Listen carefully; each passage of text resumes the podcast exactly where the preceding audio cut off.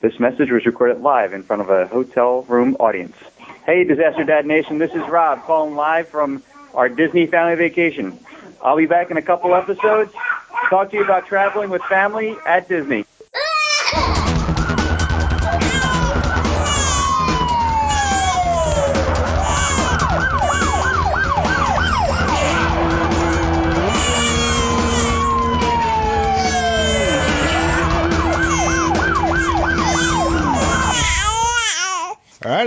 Welcome to episode 17. That's right. We're almost into the.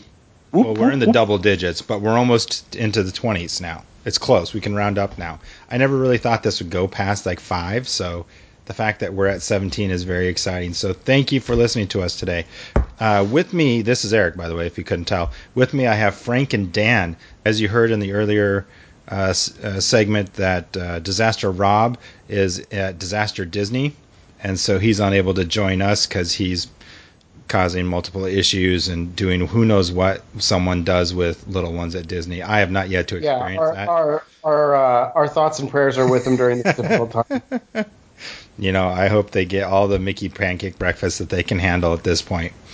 Um, but so uh, he's taking good notes and will fill us in later on uh, some of the planning procedures, what they went through, because uh, the Disney you do now is not the Disney that I remember as a child. I mean, yeah, you know, I did the experience as a kid, but now you get bracelet, bracelets, bracelets, wristlets, bracelets, bracelets, and you fast passes, bracelets, fast passes, packages. Like, where's the torment? Where's the, well, I mean, there's probably still torment, but all of the pain and anguish that comes with a family trip to Disney and standing in line and siblings to poke and prod and get angry. I mean, if a fast pass gets rid of that, I think you're taking some of the experience away.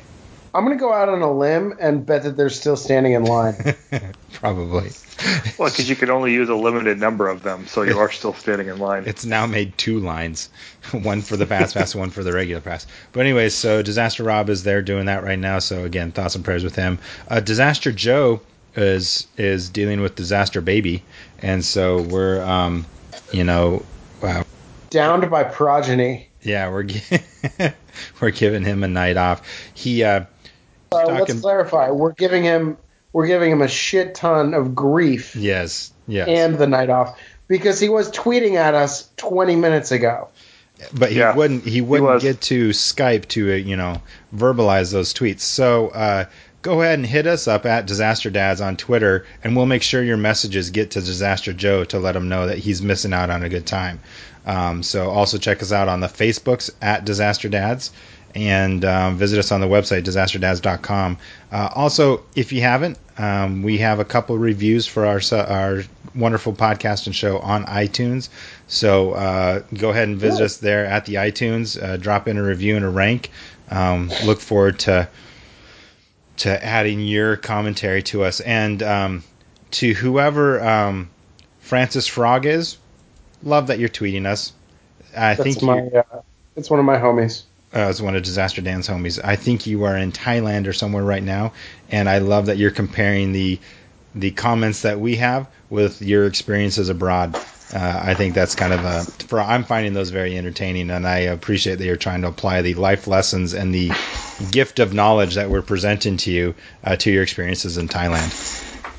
So uh, I hope that the uh, the episode with Jay uh, helped her out quite a bit. Well, we can hope so. I hope all the episodes help out. I hope space weather, as we in quick quick space weather aside, we are coming into a um, sun low. Uh, there's actually a real term for it, and I can't think of it at this moment. Uh, but we're coming to the the bottom of the 11 year cycle, and so this is the longest we've gone right now um, without a sunspot uh, for like over five years. You know. Oh my god. I know. I don't know how long how long that long is, but that's what I read today. It's the longest time we've had. So I'm expecting a hey, giant should, hey, sunspot. Should we do another space weather episode? Yes. Yes, we should. That is an amazing idea, Dan, and I will take you up on that. I just read this article somewhere the other day, and I was like, I I, I got to bring this up in the podcast, but you beat me to it. they, now they, they can they're going to be able to research off of the fact that the sun has has no spo- uh, low sunspots for the first time in how many ever years. I know it's it's crazy. So fascinating. we are on the cutting edge of scientific and sun knowledge, Dan. So don't knock it so much. Mm-hmm. Uh, for our our audio listeners at this visual medium, um, I wish I could describe the face that Dan is making, but it's very it's a combination of constipated and upset. It's hard to tell with the beard. It's it's all blended together, but but so anyways, space weather aside, um, where I've had my coffee today, it's just upset. That's good. Uh, so, but this episode, we wanted to um, have a quick little episode to talk about um, uh, some tornadoes because, you know, one of our favorites, uh, Bill Paxton, not Pullman, Bill Paxton. You guys are just staring uh-huh. at me. Did I? Okay. It's like I had, I, I thought I remembered. Bill Paxton passed away. He is he is a favorite of ours, and we were just before uh, the hey, episode started Dylan talking Mc, about some of his. Dylan McDermott passed away, or was it Dor? Well, it's, what's God damn it? What's the other one? I don't know. Dylan I don't know who that is. Herman Mulroney. That's the other one.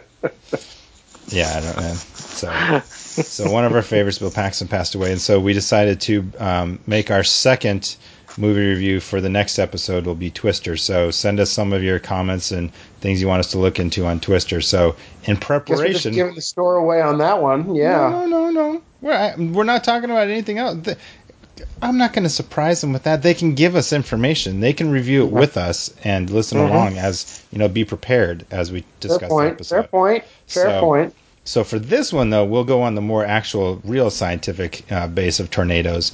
Um, and no. Uh, well, oh, our, uh, our this side. podcast. I thought you meant for this movie. No, no, for no. that movie because for, that no, movie no, no. is no. This this episode this episode of our podcast is going to be more of the scientific basis of tornadoes. And when I say scientific basis, I mean between the three of us, we know how to write a P, an H, and a D. So that's about as scientific as we can get. So we're going to talk about what um, what little we know about tornadoes, but also recently in the Commonwealth of Virginia, they just held a tornado drill, and so um, we're going to talk a little bit about that, and I, I want to uh, hit up Frank for just some of his perspective on what they do possibly within the academic realm if they join in on some of this and some of the plans and maybe what they do in the schools. I know we've talked about some of that with schools before, um, but yeah, so. we um, so in Virginia it was on the 21st statewide at 9:45 was the uh, the time to to participate in the tornado drill um, for the state of Virginia, and um, all of our schools throughout our district participated um, in that. Our central office, all of our administrative buildings, uh, participated in that. So we made sure that we, you know, got away from the windows, got into interior spaces. You know, the whole drill took about four minutes. Students yep. got into interior spaces as well. So now, in advance we, of the drill, like, do you guys give anything to the students so they know what to do, or is it just kind of at the appointed hour, teachers do the thing and they tell the kids where to go uh, without a lot of background information? Um, usually it depends. Um, you know, for for the standard fire drills like that, they do prep them, um, and the students do it often enough where they know where to go. For the tornado drills, there's a little bit of both. Um, pre-planning to let them know that it, you know the this tornado drill is coming up, um, especially the morning of. You can walk into schools and see a sign at the front school saying, in front lobby saying today's a tornado drill, um, and they do kind of walk them through it. And then at the actual drill, the teachers and and staff are helping the kids move into the the safe spaces. Yeah, because I was just thinking, like, do the kids just follow along, or do they actually know why they're, you know, going to the center of the building? You know, I mean, especially for the younger ones. I know you know the teenage years you don't care what why is and they don't they just don't want you to tell them to do something. But like the you know do they know why they're doing what they're doing so that if they're not in school they can kind of apply that knowledge somewhere else? Yeah they do. They know it. We we make sure we tell them at all all levels that they're we're doing some sort of evacuation drill or emergency preparedness drill so they know they know it's coming. Cool. Is that coordinated through like the um your local office of emergency management, or do you you know do you have an emergency manager for the for your district that kind of does all the coordination on that? We specifically have a, a emergency manager that coordinates that through um, um, our central office, and it's, it's, disseminated through the schools, and and they'll be out randomly at schools throughout the throughout the morning, um, seeing how the schools handle it. Um, also, our office of OEM gets out there too, and, and, and will help out picking a school and going to them and just seeing how it's how it's working, how the students and staff are, are actually handling it. Um, so it's kind of a joint effort, but we have, we do have our own emergency manager. Cool. Yeah, I just uh, I mean I saw uh, I saw the tweets going on about it. Um, and before the episode, I didn't get a chance to look, but uh, Dan Frank let me know it was more. The 21st was a ver, kind of a Virginia spe- uh, Virginia specific thing. It wasn't really a nationwide call for uh, tornado drill, tornado prep. So I'm curious, like why Virginia picked the 21st. Like if that's just their day, they spread it out. Um, you know, uh, just if you know, hit us up a note because uh, it was an interesting. I mean, good for them to do it. It was a nice day to do it. You know, but uh, I was just curious why that day. Uh, I know we're getting into an earlier tornado season. It seems like every year it seems to be happening a little bit earlier and earlier. Um, but this year, we found an article that we um, were kind of basing some of our, you know, some of this episode on that stated that this tornado season is going to be one of the most prolific in you know over five years. Um, just because we've had a nice, excellent job, buddy.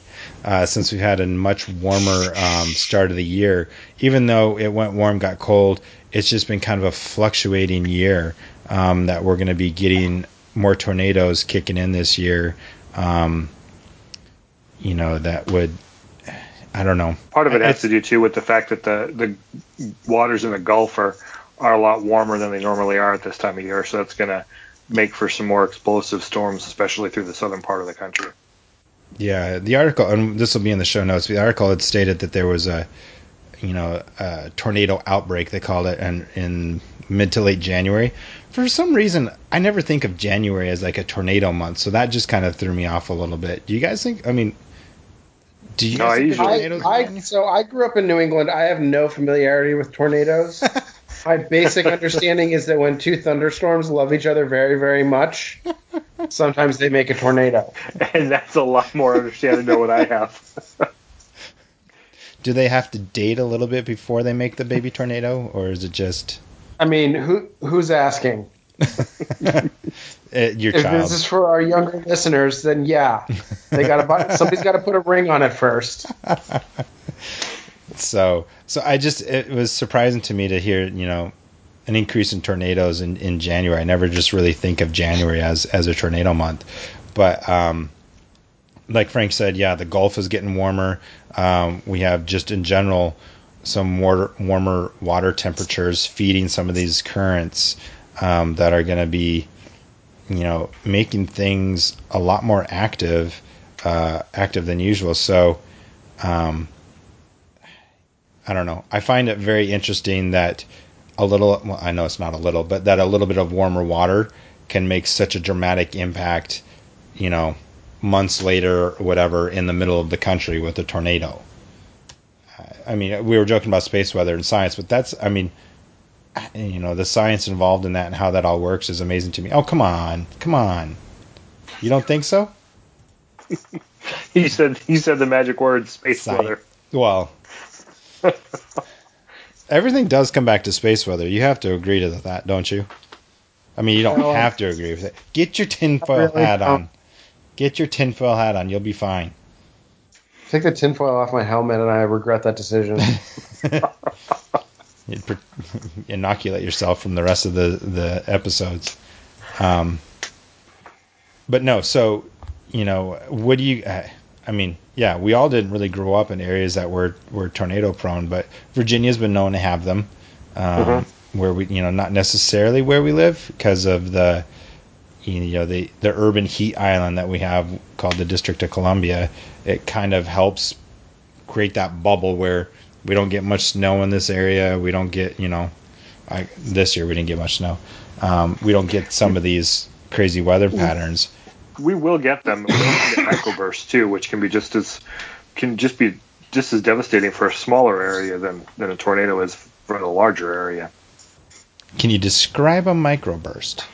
I've heard it, but I don't necessarily know what it is.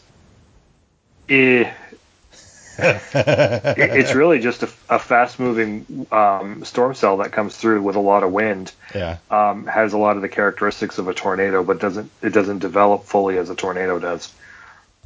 Now, I will say this: I did learn what a derecho was a few years ago, um, and I know that some of the patterns that help develop uh, tornadoes can also bring derecho, derechos in.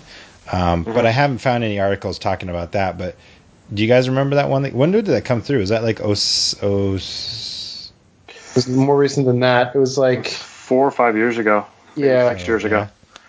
Came through in July. Yeah, oh, I remember it was like Fourth of July weekend. We were without power for seven days, and um, it was kind of ridiculous.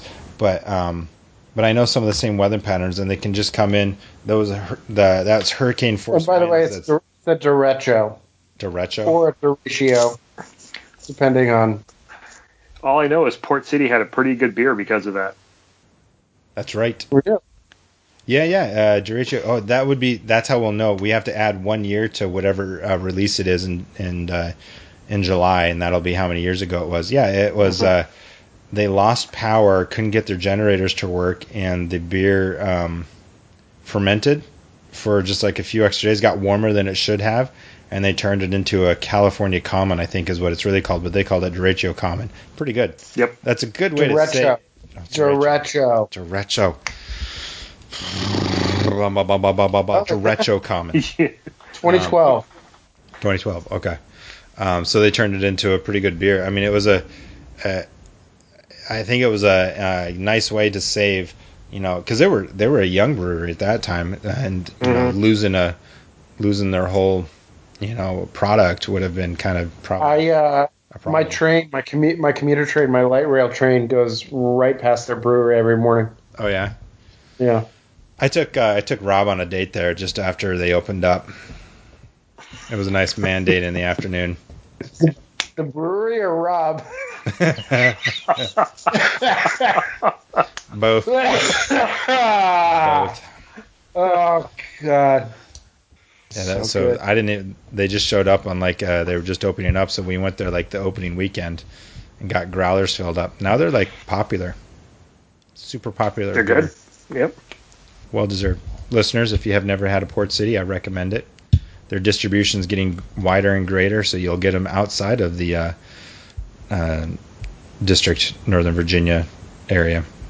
But anyways, uh, so so this article just kind of led the route down the route of where there could be more intense spring storms this year, more rain, all of those kind of things, stronger winds, um, and we've we've been having a weird past month, I would say, where it got really warm for a while. All the flowers came out, like it was starting to look like spring, and then it went to the the teens, Mm-hmm. Winter is coming. Yeah, no kidding. I mean, so firstly, first day of spring or whatever, but we went into the like the teens got very cold, so now I, the cherry blossoms. I haven't looked at them. Have you guys gone to see what they look like yet?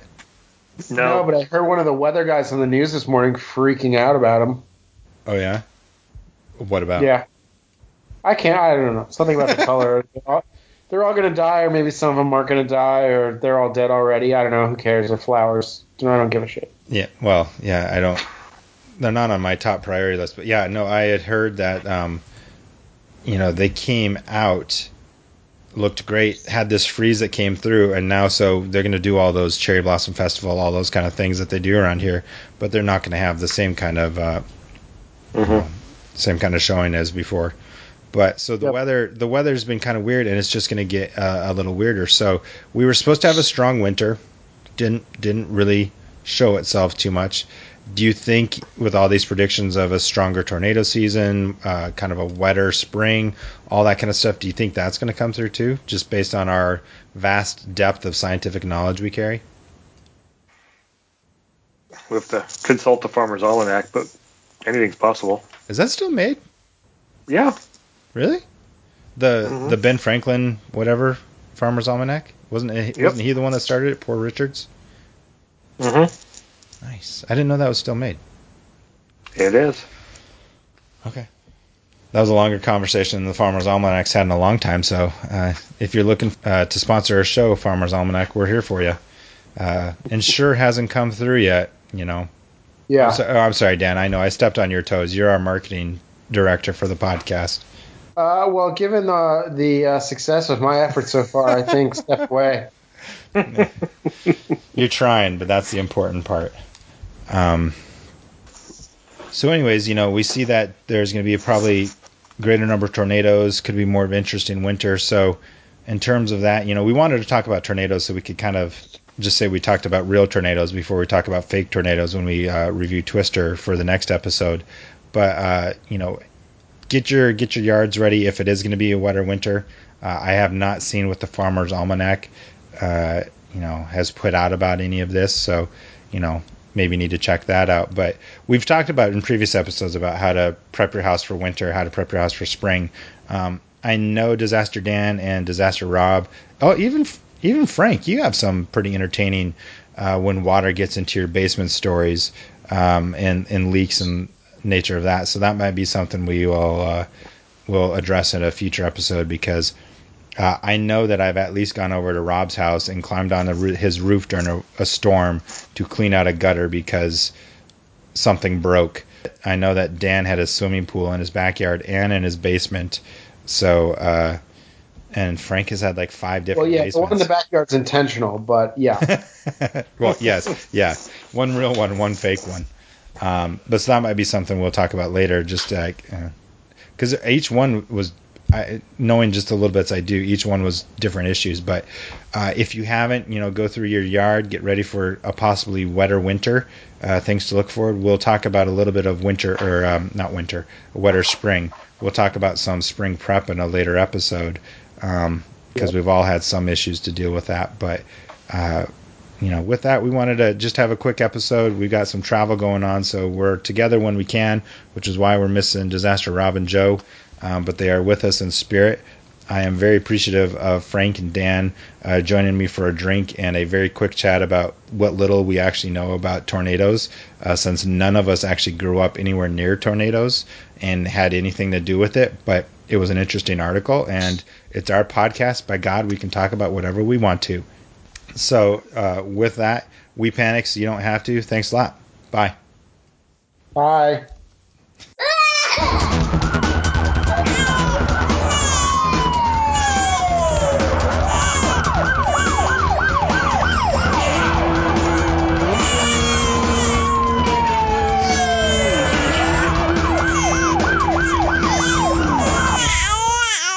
Yeah, the ones where we don't prepare. Yeah,